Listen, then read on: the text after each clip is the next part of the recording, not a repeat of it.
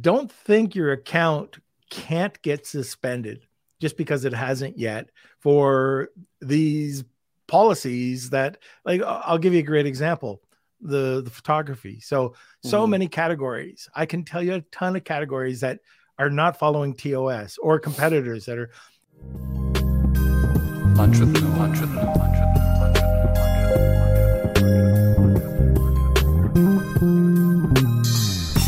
Hey everyone, this is Norm Farrar, aka the Beard Guy here, and welcome to another Lunch with Norm, the e-commerce and Amazon FBA podcast.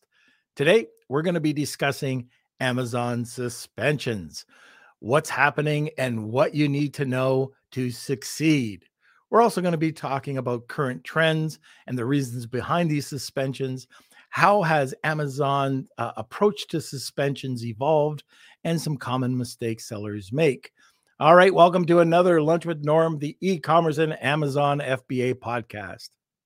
All right, today we're going to be talking about suspensions. This is something we all need to hear what's happening and what we need to succeed. Our guest is a former Amazonian. After working for Amazon for many years, uh, evaluating seller account performance and enforcing Amazon policies, my guest launched e commerce Chris. He teaches sellers how to think like an Amazon employee and help them protect their accounts, appeal listing restrictions and suspensions, report abuse, and escalate seller issues. Um, our guest uh, is this is a returning guest. He's become a good friend of mine, and I'm talking about uh, Chris McCabe. I was going to say uh, Jeff at Amazon, but we'll get into that later. Okay, so uh, let's have a word from our sponsor and we'll get back with Chris.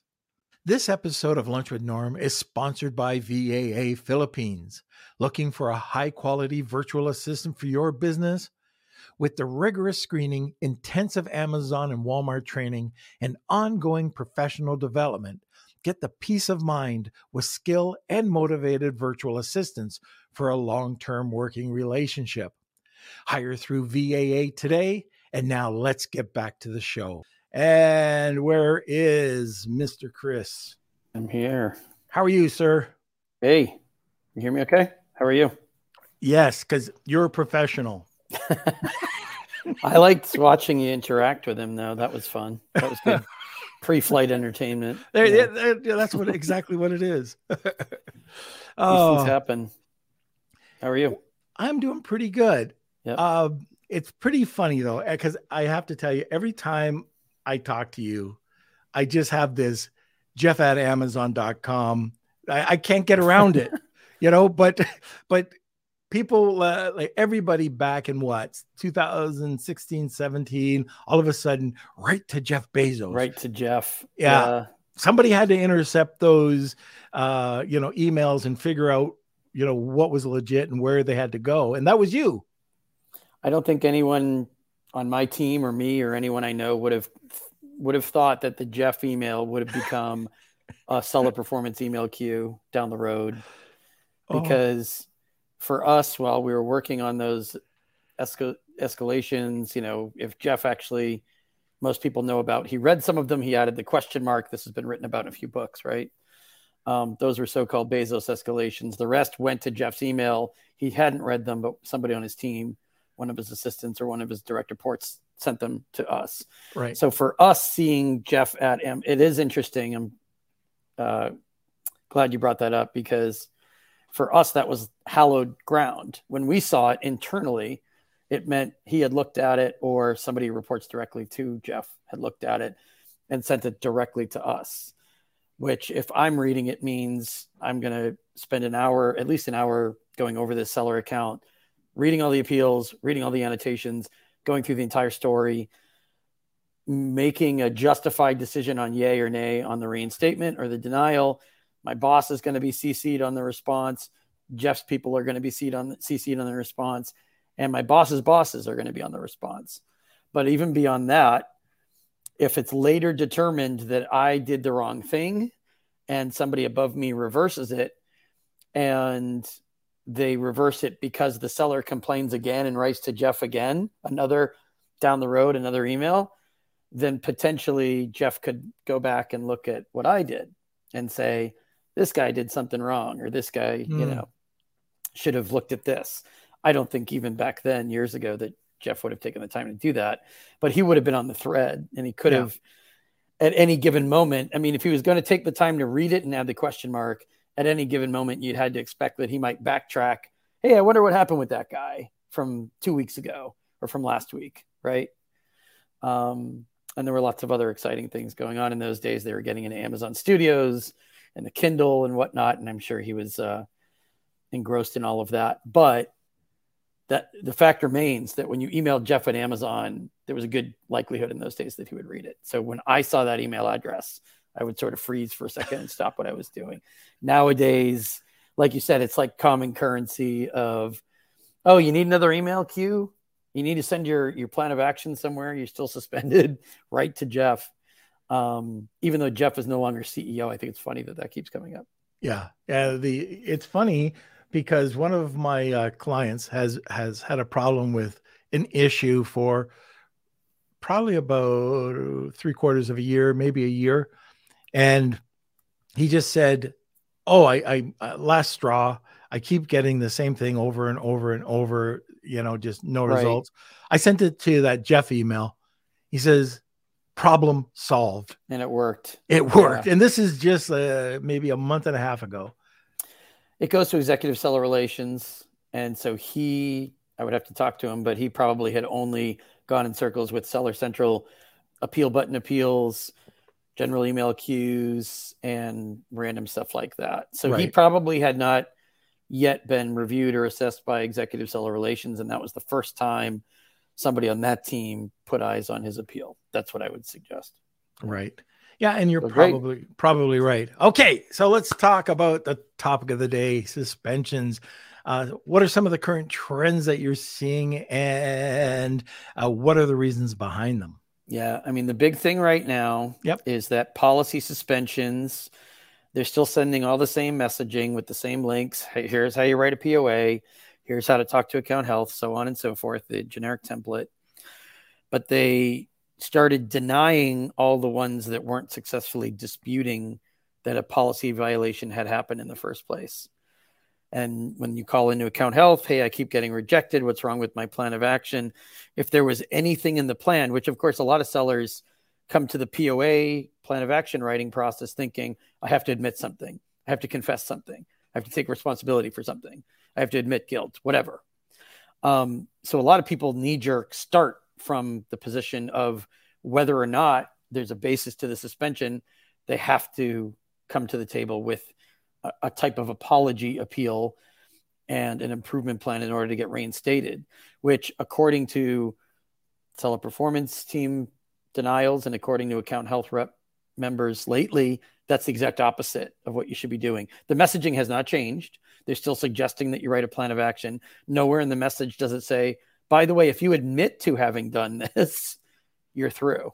Mm. Or you'll, or even if you're not 100% through, at least this appeal will be denied. Okay. It doesn't say that. The messaging hasn't changed. So all of the people who are assuming they have to admit to something out out front right away, just to get it over with, get the appeal accepted, scribble down an, an improvement plan, and be done with it, those people are all getting denied.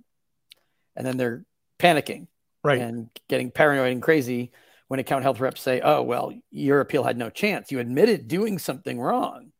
The only path forward for you is to be reinstated based on proof and examples that you didn't do this offense. Which, of course, if you didn't do something, proof and examples can be hard to come by. Yeah. Yeah. Wow. Okay. So, and we've seen this numerous times. Um, that's the bad news. The good news is those reps shouldn't be saying that. In a lot of cases, you do actually have the ability to appeal saying that you did something improper, you made a mistake, and that you fixed it since. Um, but that's something you'd have to escalate. I don't see anyone going through Seller Central on a policy issue, a policy violation, code of conduct, or policy, which this is kind of a sidebar, but policy violations and code of conduct have somehow become blended together. Code of conduct suspensions used to be you're a rampant product review abuser, or you keep attacking your competitors, or you keep buying from yourself and leaving yourself positive feedback, blatant, blatant black hat tactics, bad behavior, bad actor stuff. And policy violations could be minor image violations. It could be mm-hmm. you screwed up on your listing, you put the wrong text in the title. It could be minor stuff. It could just be run of the you're selling in the wrong category, and it's just by you know by accident. Um, they're lumping all these people together in this "you violated our policies" basket, and that you can't appeal it unless you're not guilty and able to prove to their satisfaction, convince them that, that you never did anything wrong. Do you remember it was last year? I think it was last year or the year before, where all of a sudden a whack of sellers got suspended, not suppressed, suspended because of the uh, bullet points, the formatting of the bullet points. It was a yeah. how what the hell? were, detail page. It was considered detail page abuse. Yeah. Yes. Yeah.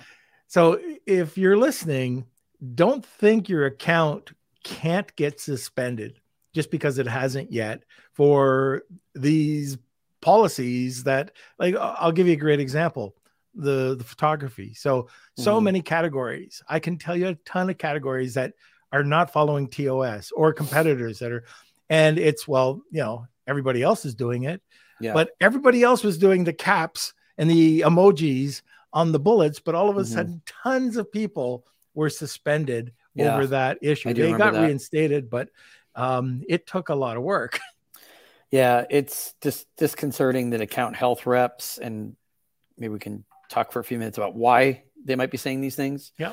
I mean, aside from the bargain basement training they might be getting, but um, it it's disconcerting that they're telling people you have no path forward unless you successfully dispute this when that's not necessarily the case because I think they're discouraging a lot of people from appealing it and or some of the people are later getting reinstated and no one's really examining how many of the people that were reinstated were told that they only had one path and if they couldn't meet those criteria that they had no chance? Mm-hmm.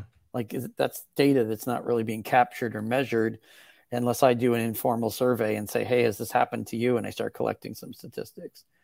So amazon itself isn't learning from the mistakes enough to retrain. And i mean everybody makes mistakes. There's always a learning opportunity out there. Amazon too but why not take advantage of this blanket messaging that's going out? There's already huge disconnects between the teams internally, but all of these reps, and I've been, by the way, I'm not just talking about hearsay where sellers told me what happened. I've been on these calls with account health reps and mm-hmm. sellers, and they tell, they say, I mean, first of all, sometimes they deliver the message in six, seven different ways, which is confusing that they're not consistent. Um, the question is, are they getting information from seller performance? Like, hey, just so you guys know, we're not reinstating any of these people that broke these rules, broke these policies, unless they convince us that we just made a mistake. We were looking at the wrong thing. Um, somebody who wasn't trained or experienced made the wrong decision. Then you can get reinstated, right? There's always that message at the bottom, which did not used to be there for anyone who's only been selling for a couple of years that thing, do you think we deactivated you in error? That line at the bottom of the message did not used to be there. The assumption was that they never deactivated anyone in error. Now they're at least willing to admit, because so many people have been suspended by mistake over the years, that you can convince them that you can be reinstated for it. But that isn't your only way through. Otherwise, we wouldn't be getting people reinstated. And I would change my own messaging and my own content to say, look, for whatever reason, code of conduct policy violations of all stripes, Amazon's decided that if you are guilty, the only way you can get back is by proving that you're not guilty. I don't think Amazon wants to ban all these people permanently anyway. I think this is just an idea that floated around. Mm-hmm. The account health reps kind of decided that they had seen, you know, it spreads like wildfire. A few of them see a few cases where people were banned for egregious abuse and acti- black hat activities and word gets out, you know what? No one's getting back on. This is a trend. No one's getting back on who does this stuff. And it just spreads to all kinds of different, you know, no one's analyzing the details or the complexities of that kind of policy suspension. They're just blanket denial. And so the account health reps are telling people to appeal. You know, this is why I was kind of ringing the alarm bell when I told you about this two weeks ago. All these people are submitting in these appeals now saying, We never did this. We're disputing it. You guys are wrong. Amazon already has evidence that something broke the rules. So then they, they're saying, Okay, you're not being straight with us. You, are BSing us. Mm-hmm. So, of course, we're not going to accept your dispute because A, we already found that you were doing what you were doing and you're never going to convince us to our satisfaction. But B, a lot of those sellers already sent in a POA outlining the stuff they did. so it's kind of hard to turn around two weeks later and say, Remember that appeal I sent you that said that we did A, B, and C and we're sorry and we didn't have training in place or we hired the wrong service or we used the wrong supplier, whatever it was. Forget that we ever sent you that appeal. Uh, we panicked. We are anxious. We just wrote something out thinking it was what you wanted to hear. In truth, we never did any of those things. We're disputing this. Reinstate us. I mean, that doesn't make sense and that doesn't work. Interesting. Now, yes. one of the things that uh, I did recently. So, anybody who uh, has been listening to the podcast over the last month or two knows that I've jumped into uh, AI quite uh, quite extensively. Uh, not just learning how to do a single prompt, but you know, extensively. One mm-hmm. of the mm-hmm. things that I was able to do is uh, download the procedures, policies and procedures guidelines, the TOS, also yep. brand registry, and I've uploaded it, and I can ask it questions now. So I, I can talk to either Claude uh, or I could talk to ChatGPT and mm-hmm. just get relevant answers back if something's uh, uh, TOS or not TOS, or mm-hmm. if I do get a an issue, or how to write that plan of action. And by the way, um, one have you heard of frequently? No. Check it out. Frequently. Frequently.ai. It's for all e-commerce platforms, but they have one area there specifically. This is where I got the idea um, to upload the uh, policies or the TO, the okay. terms of service. And if you type in your issue, it'll kind of format your plan of action. But it's a, it's a, yeah, it came about around two months ago, I think. Mm-hmm. So it's just kind of interesting. Frequently. But I'll check it out. Yeah. You know, for as a listener, it's not hard to do. Download it as long as you have uh, the um, code and uh, uh, not code and yeah, it's code and interpreter uh, mm-hmm. on ChatGPT uh, is very easy to do. And Claude, you could just upload it directly and start asking questions. Um, so just try it out. It might help if you're if you're listening. You know, are you within? Even the style, uh, the style guides, you can ask that. And just another thing, a little bit down a different rabbit hole.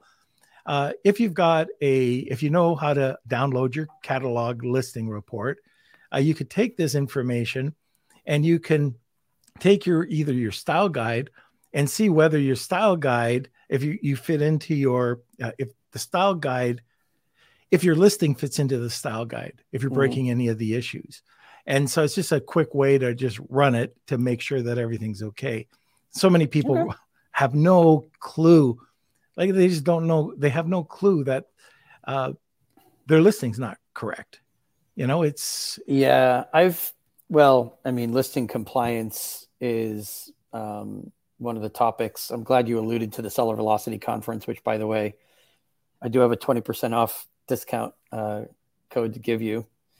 But Leah McHugh is going to be talking about listing compliance it, it, before you go live on a listing mm-hmm. as part of her talk at Seller Velocity oh, in New York, because this is one of the things where I think people aren't doing a final you know we used to call it idiot check in the movie business um, to make sure everything was was kosher before something went live and that's being dealt with more harshly now it used mm. to just be deleting listings i mean even when i was doing this i used to send a warning yep. i would delete the listing and basically just say do it again i mean when i was working on these policy enforcement teams we only really suspended people if they were repeat offenders, you know, and those it was like, okay, well, you did the listing wrong.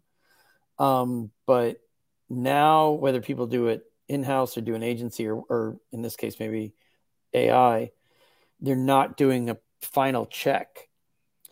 And um, that can be costly because if you have multiple ASINs that have this problem, or if you've been repeatedly warned, then you might get a call from account health rep saying you have 72 hours to appeal it with a plan of action and explain why you keep i mean they don't say it this way but essentially paraphrasing why you keep doing this even though we keep telling you not to do it. And so that's the same as any software any tools that people use that you're not monitoring. Um, they do hold you responsible you can't just say it's a tool glitch or it's an ai glitch mm. they'll never take that as an explanation so now uh, I noticed it's the top or the bottom of the hour. So mm-hmm. uh, if you're new to listening, I see we have a bunch of people uh, listening right now live. Uh, we have something called the Wheel of Kelsey, which is a giveaway at the end of the or at the top of the hour. So the giveaway to enter, it's hashtag Wheel of Kelsey. Tag two people, you get a second entry. But Chris, why don't you tell us what the uh, the the prize is today? Yeah, it's a free ticket to Seller Velocity Conference, our conference day. Um, it's in New York City, uh, October 11th and 12th. It's our fifth version of the Seller Velocity Conference. Um, people have been to it before. We usually alternate one one year East Coast, one year West Coast, so it's an East Coast year, and uh, lots of great speakers. Essentially, what Seller Velocity is, uh, we assess all the trends, everything that would impact a growing and successful brand get an expert from each area of selling on Amazon and get that content a relevant talk, but also networking sessions and rubbing elbows interactions with the experts together for a, a two day event, which is, like I said, in New York this year. And um, yeah, so we're, we're, looking forward to giving a ticket away and seeing you in October. And we're looking what, forward to seeing you too, Norm. I don't think I, I think I sent you a short message on Messenger about this, but I don't know if you confirm that you were available for I have 11th. to check. Yeah. I'm not. No, I think I. I think I will be available. Yeah. I know I'm going to China the week later. Okay. If you don't go so, to China, come to New York. You're not that far. perfect. Yep. So uh, again, if somebody wins this, uh, to be clear, it's a. And I've only heard really good things about your conferences, by the way. Uh, but you'd have to get your own airfare hotel. Uh, the the ticket is yours. And what is the value of that ticket? It gets it gets you into the conference, which is the day one of the ticket. Gets you access to the presentations, um, and uh, that's that's a good question. With the twenty with the twenty percent discount, I've been playing with the numbers. Um, I've, I've got a bunch of numbers in my head because we we still have been doing the discount. The the discount code, by the way, is e-commerce Chris, so you can okay. use that. Anyone can use that. Right. So that's yeah. a that's for everybody listening today. Okay. Yeah. So uh, yeah. So anyways, uh, if you're interested, I already see a bunch coming through. Hashtag Wheel of Kelsey. Tag two people, and you'll get a second entry. Kels, let's go over to uh, a sponsor. This episode of Lunch with Norm is sponsored by Shergo Marketing. Ready to take your brand to the next level on TikTok and Instagram? Shergo Marketing specializes in helping entrepreneurs and coaches build profitable brands on TikTok and Instagram and in less than 90 days. With Shergo Marketing, you can build your brand, create incredible video content, and increase leads without spending a single dime on ad spend. Visit SureGoMarketing.com today and elevate your brand. Now, let's get back to the show. Okay, and we're back. All right, now let's talk about um, how's Amazon's approach to suspensions evolved uh, recently. Okay, and I have a quick update on the ticket. Okay.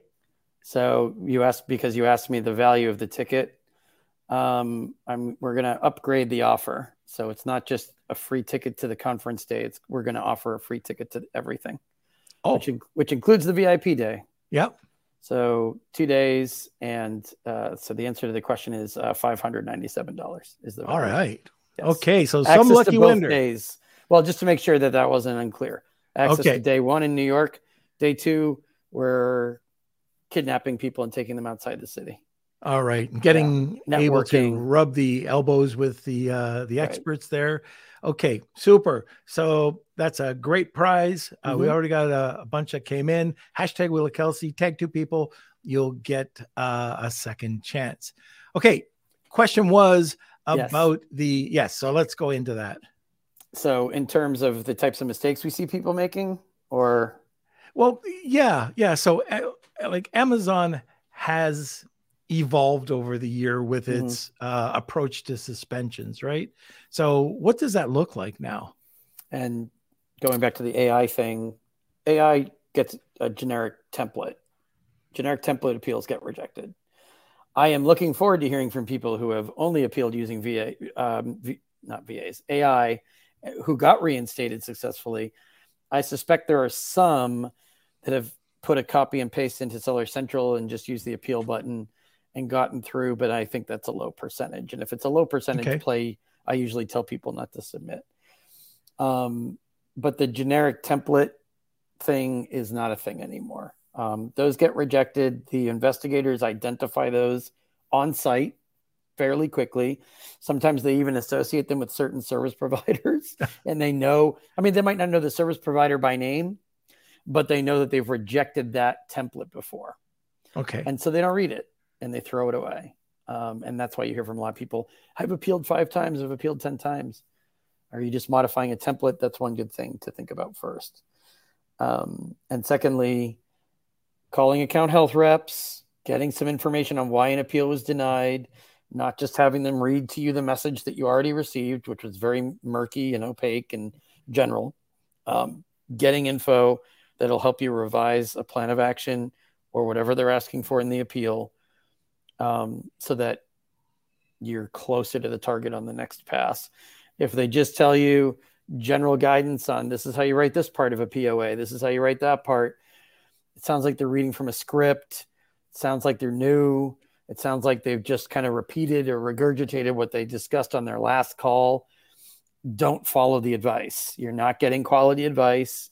You, you might have better ideas yourself, um, but don't just kind of let them take you in circles because, in a way, account health reps are trained to get through a certain number of you a certain type of way without any recognition for did I actually help the person.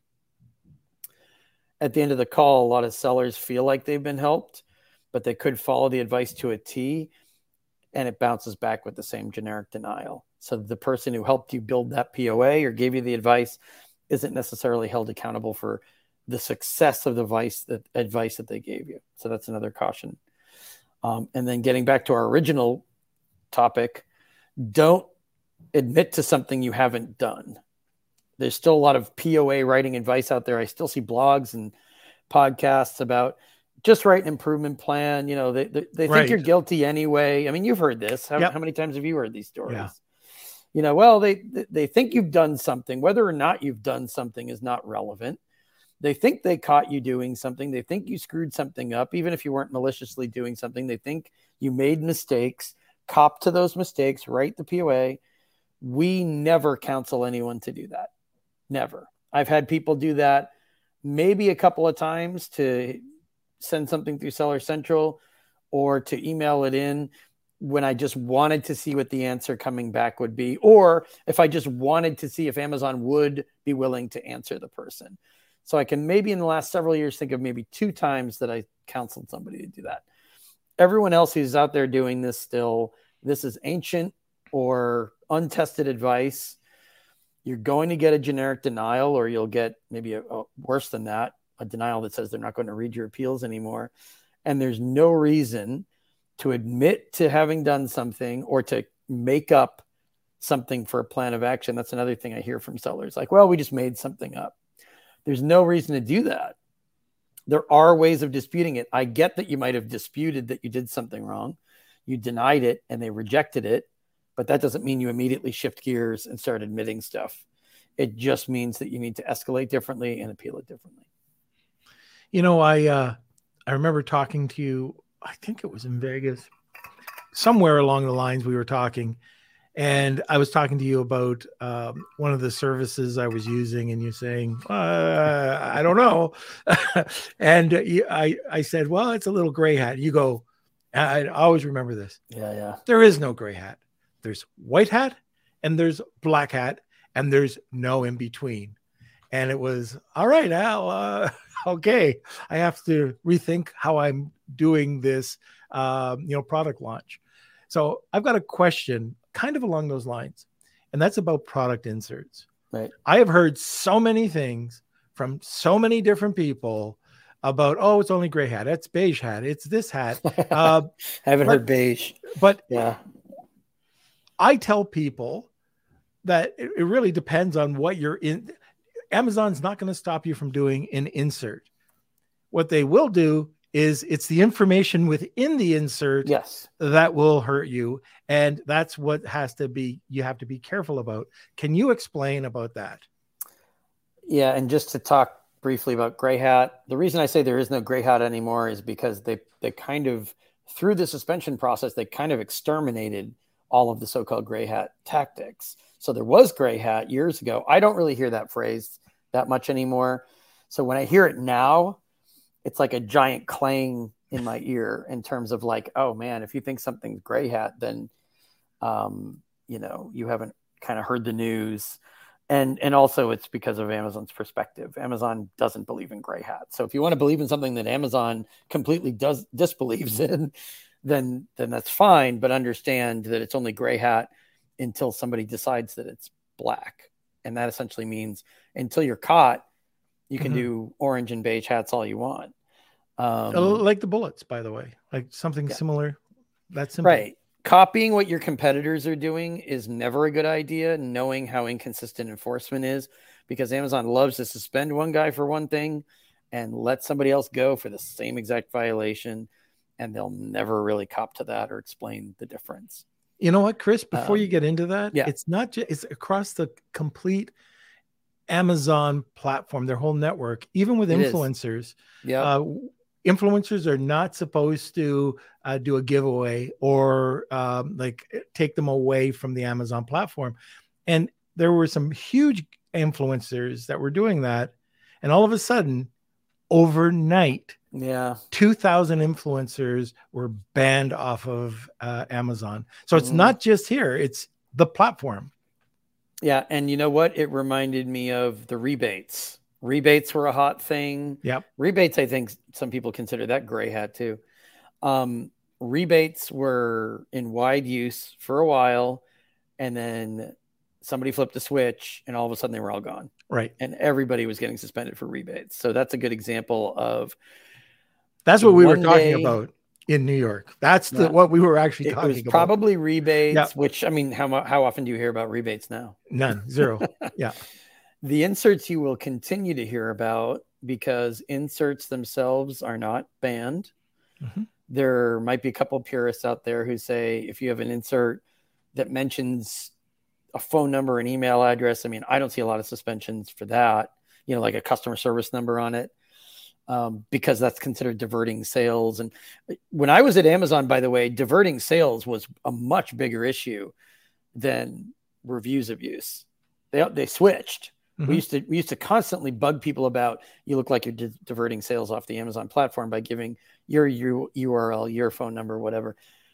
Amazon's completely got amnesia with that. Completely forgotten about that. Now it's all don't fake your reviews, and we know why, right? Tons of different stakeholders all over e-commerce are all over, and government are all over Amazon Yeah. about fake product reviews. So that makes sense. The insert issue that c- created the most confusion was not so much can I have an insert, but can I ask for a review? And of course, the answer is yes, you can. It's not against the law to ask for a review. It Mhm. depends on how you do it. And is it in any way associated with a special offer or a high level discount or a giveaway?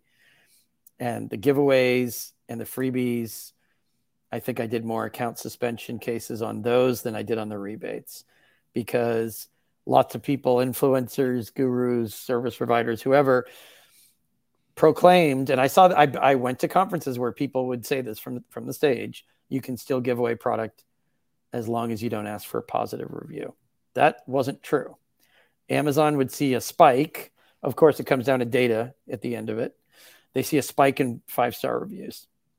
And maybe you didn't ask for a five star review, but you still got a bump, um, a surge of five star reviews.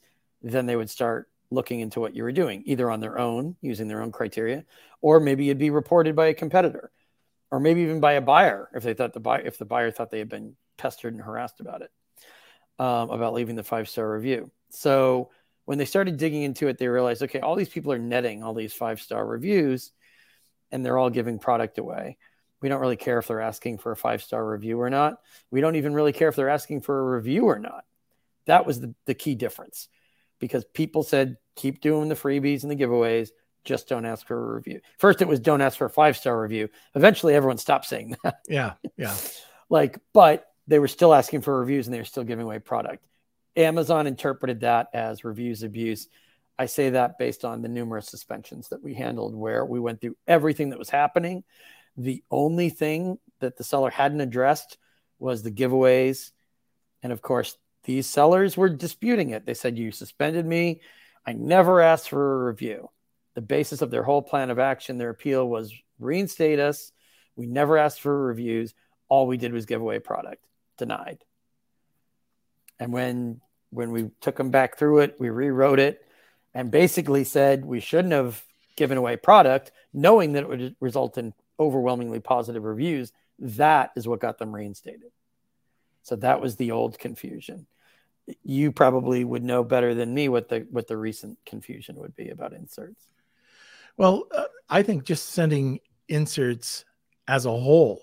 So I I get questions all of the time, and most people like just state, "Oh, we can't do inserts anymore." No, that's ridiculous. Of course you can. Yeah. Uh, one of the things you cannot do, and if you get caught doing this, um, you can back me up. I hope on this. You'll just get a suspension uh, immediately. Is that if you change your insert for Amazon to Walmart to retail, and that's found out, then you you'll get killed. Uh, because you can't change that insert. That's one thing I know for sure. Change uh, it, it to, to reflect what exactly? Well, if you're telling people that they have to do something specifically on Amazon, and then mm. they tell to do something specifically on Walmart or in retail, and it's a completely different insert, a okay. different deal on those inserts going out to retail or over to Amazon. Interesting. Uh, that is against TOS. I haven't so, seen a lot of suspensions for that particular, and it could be that some of them haven't been caught yet, or some of the people who were suspended for it were able to resolve it. But I haven't seen that particular problem so much. Yeah, the the one I just got. So uh, people send us product to for this challenge we had this year, mm-hmm. and I got this fitness product, and I hope they're not listening. Well, if they are, learn something. Um, so they sent me this fitness product packaged. It was really nicely packaged. It was a good package, and then I see the insert. Mm-hmm the insert says, "Oh, if you th- if you had a positive experience, please give us a review QR code." If it was negative, or if uh, no, it, we are yeah. a small fam uh, family organization. If you had a problem, please uh, contact us here. Yeah. Boom, you're gone. That's that's an old fashioned one. Yep. Um, so when I see, I do see some inserts that still have similar language. Yeah. And I'm kind of surprised because I, you know, when we're doing this stuff for us, past becomes past very quickly. Yeah. So when I see something from two or three months ago, let alone two or three years ago, I'm kind of like, man, this is this is old. old. Um, the if so-called if-when statement is what you're talking about. I think that's the parlance right. that built exactly around it. that. Yeah, that's um, even people at Amazon might be shocked if they see that referred to on an insert. Also, having five stars across the top or the bottom, I still see people True. doing that. Yep. Um, and I might have been one of the pioneers out there saying take the five stars off the top or the bottom because I started doing appeals based on, you know what, I can't really see anything else they're doing except the insert's got five stars on it. And obviously that did the trick because they got reinstated.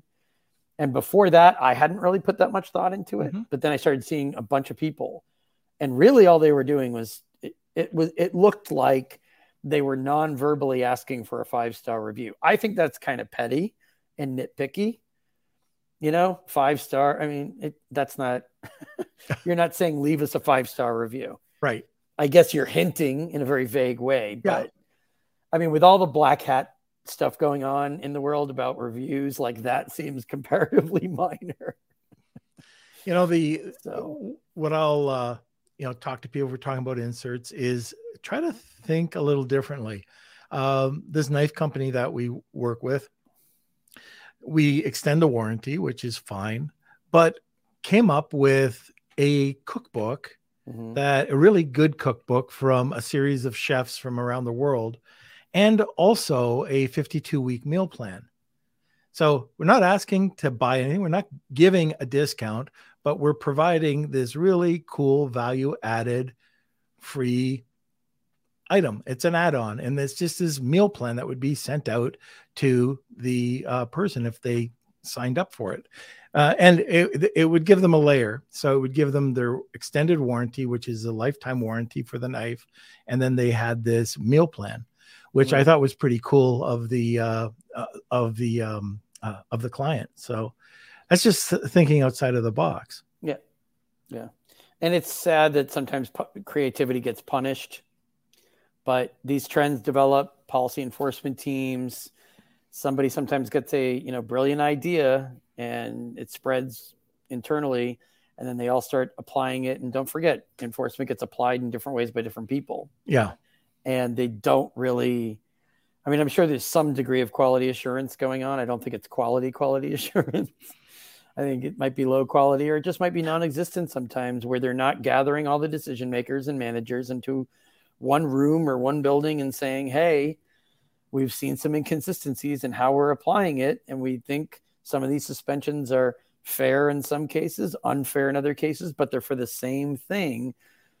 And I think most, if not all, sellers, if left to their own devices, will appeal in similar ways based on what's out there, what's known out there currently, um, in the absence of conflicting knowledge or information.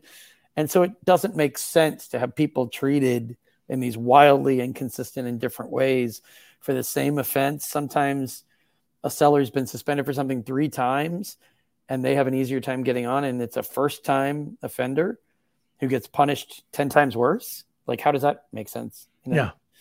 yeah um i get that they don't like that some new sellers i mean they are kind of brutal with new sellers because new sellers are more prone to make a mistake just from the lack of knowledge and experience from years of selling but they're more likely to make the mistake that without understanding in advance that you might not be treated differently just because you're new. And a lot of people think that's unfair, but I don't see that changing anytime soon either. They just they tend to view this as you got to study up before you do it. And you can't blame newness. If you're making us stop what we're doing and look at you and learn you up, study you up, review your account, send you a warning, delete your listings, it means that you were doing something wrong enough to make us have a headache. So you're a problem from our perspective. They don't view it as this is a learning opportunity for you as a new seller. Maybe you're new, maybe you don't know your way around, maybe you listen to the wrong advice. Do A, B, C, D, and E, clean up the mess, you're free to go. That ideally would be more what this is like, right? Um, they're not, they don't view it that way. Right. Okay. So. Well, uh, man, it's already. Uh, I know the hour just flies by. I know. And we got a bunch of questions. So why don't we uh, start off by answering some questions? Yeah. All right. The first one is from Coolhand99. Uh, let's see. Actually, I woke up yesterday to a strange "Your account has been deactivated" message in my account, uh, but only when I was trying to create an MS MCF order uh, no other place seller support was stumped. Have you ever ran into anything like that? Um, well, meaning that the account actually is deactivated, or you just got the message? I assume it means it was deactivated. I think just the um, message looks like. Yeah, call account health. Hit the call me now, but don't don't talk to seller support. If it's a technical issue and you need a ticket open, then talk to seller support. We don't work deal with them on any other level for any other issue. They don't either have the ability, the authority, or the information or the knowledge to assist. Go to account health. Anytime anything that would impact account health, go to account health reps, preferably US based ones, um, and try to find out why you got the message. If the account actually is deactivated, then of course you have to find out what kind of appeal they're expecting. But um, sounds like there's a little bit more info to glean first. All right. And I know we touched on this at the beginning, uh, but does Jeff at Amazon still work? Should we do Andy at Amazon now? Um, I we we don't use the we don't really uh, the Jassy emails don't seem to produce much. I mean, a few times maybe people have used them. Um, but uh, people still, by the way, use the Jeff email. It does still get you to executive seller relations. That's not the issue. The issue is executive seller relations isn't quite what it used to be. Mm-hmm. It's kind of become when we were we used to have to be certified to do executive seller relations escalations. So I had to pass through a process, and my boss had to kind of review my example investigations and decisions and approve me for that because there were only a handful of us doing it. Obviously, globally now there's more than a handful of people doing these. Um, but the Jassy emails, I haven't really. I thought I would have heard by the end of 2023 kind of more success stories of people writing to Andy, um, but uh, I haven't really heard that. I think people are tweeting at Andy Jassy using Twitter um, and getting some responses that have led to something down the road that was useful more than emailing and getting a, resp- a timely response. Okay. All right. This one is from Neil. Uh, I've heard that if you have a professional account paying $39.99 a month for a long time, but you've still never launched a product, when you finally do launch, Amazon might reimburse you because you're not really using the professional account. Is this true? And how would you contact Amazon about this? And what would you say to them? Thanks.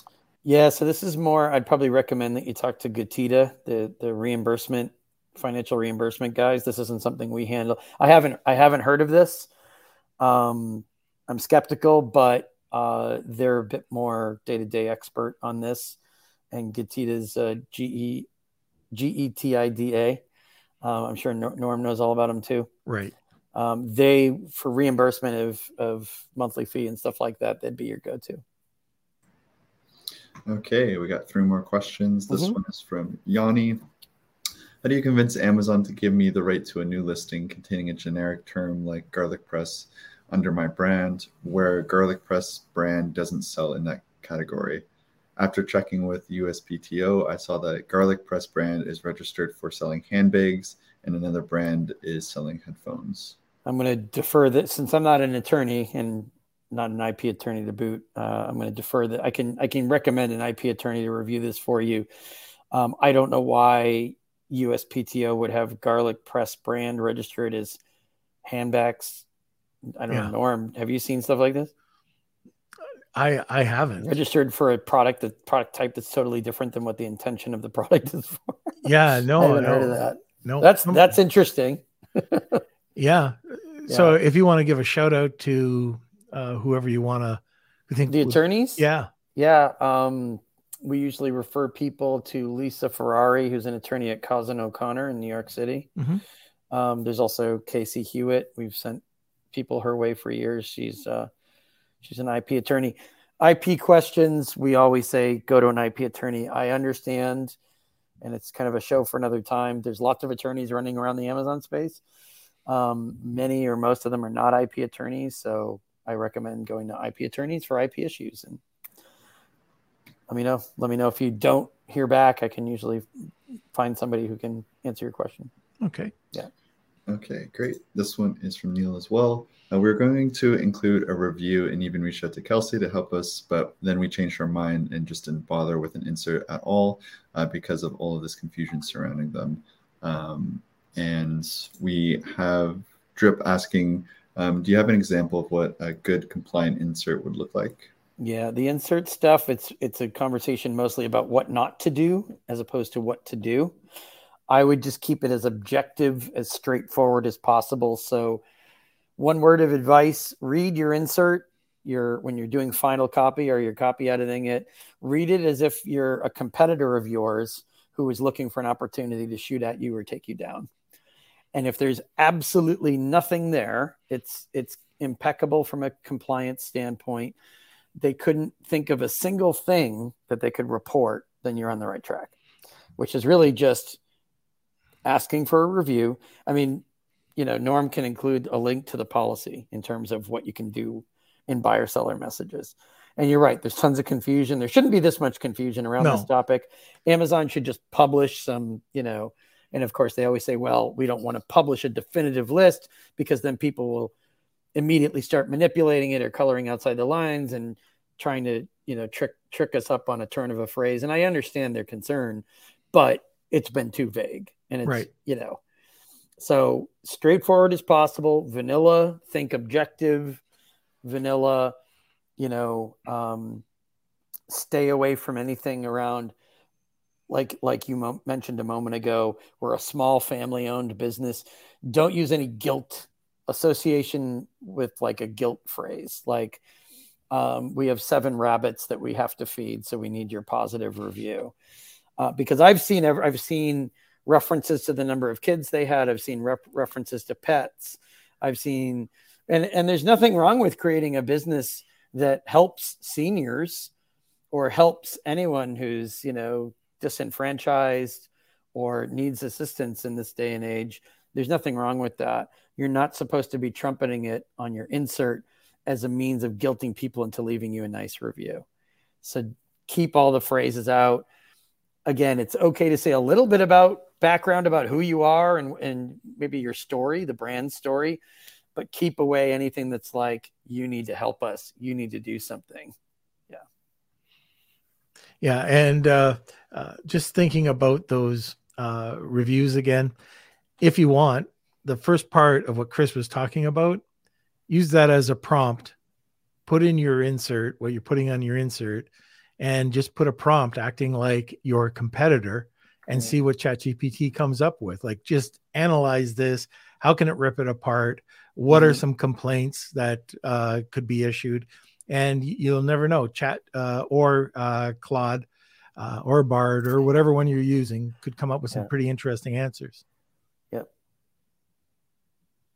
You got one more, Kelsey? Uh, no, that's it. that's it. Yep. All right. Feel it's so, like we're just getting warmed up. I know. I know. it's like every time we uh, start talking. Uh, but I guess we're going to have to have a couple more uh, sessions with you, Chris. Uh, how do people get in contact with you? And let's talk about your event again. Right. So, just one last recap it's a two day event. There's a conference day ticket, there's a VIP day and conference day ticket combo if you're coming for both days. I hope you can come both 11th and 12th of October. Uh, New York City, Midtown, Manhattan.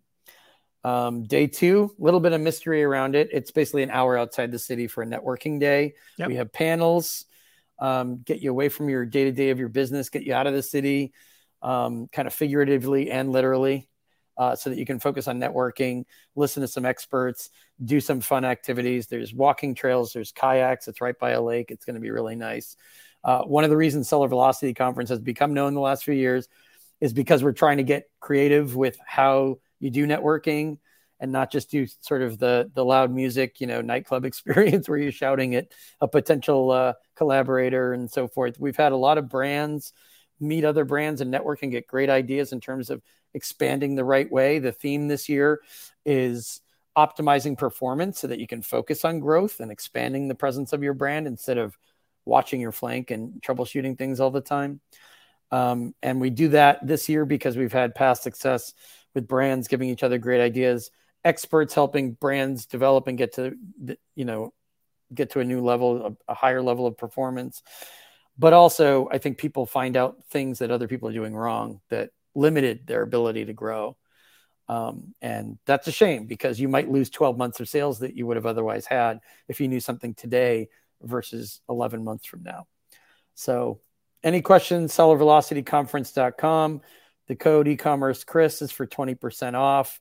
Um, I'm happy to make myself available for anyone who wants to ask us about the conference. And yeah, New York City, so it's pretty easy to get to as well.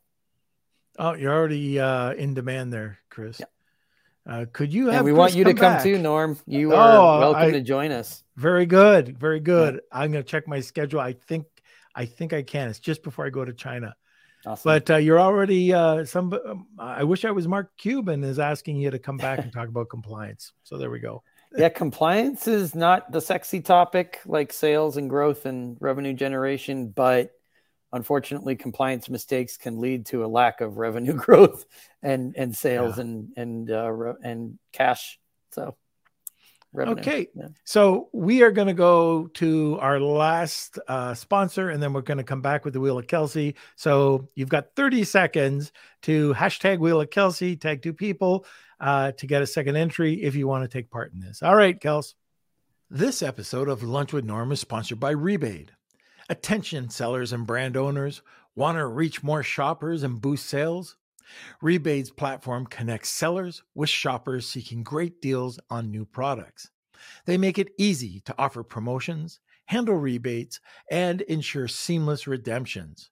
With countless reviews from satisfied customers, Rebaid is the go to solution to increase your sales.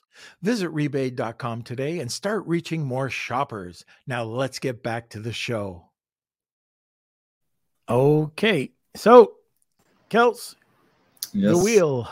It is time for the wheel of Kelsey. Here we go. It's time for the wheel of Kelsey.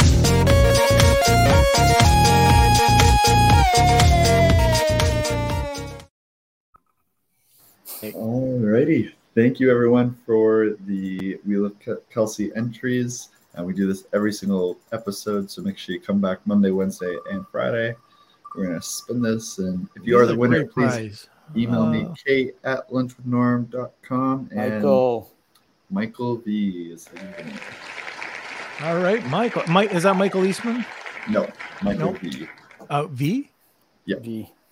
All right. Congrats, Michael. Get in touch with us, Michael. Okay. You're off the hook, man. You're done.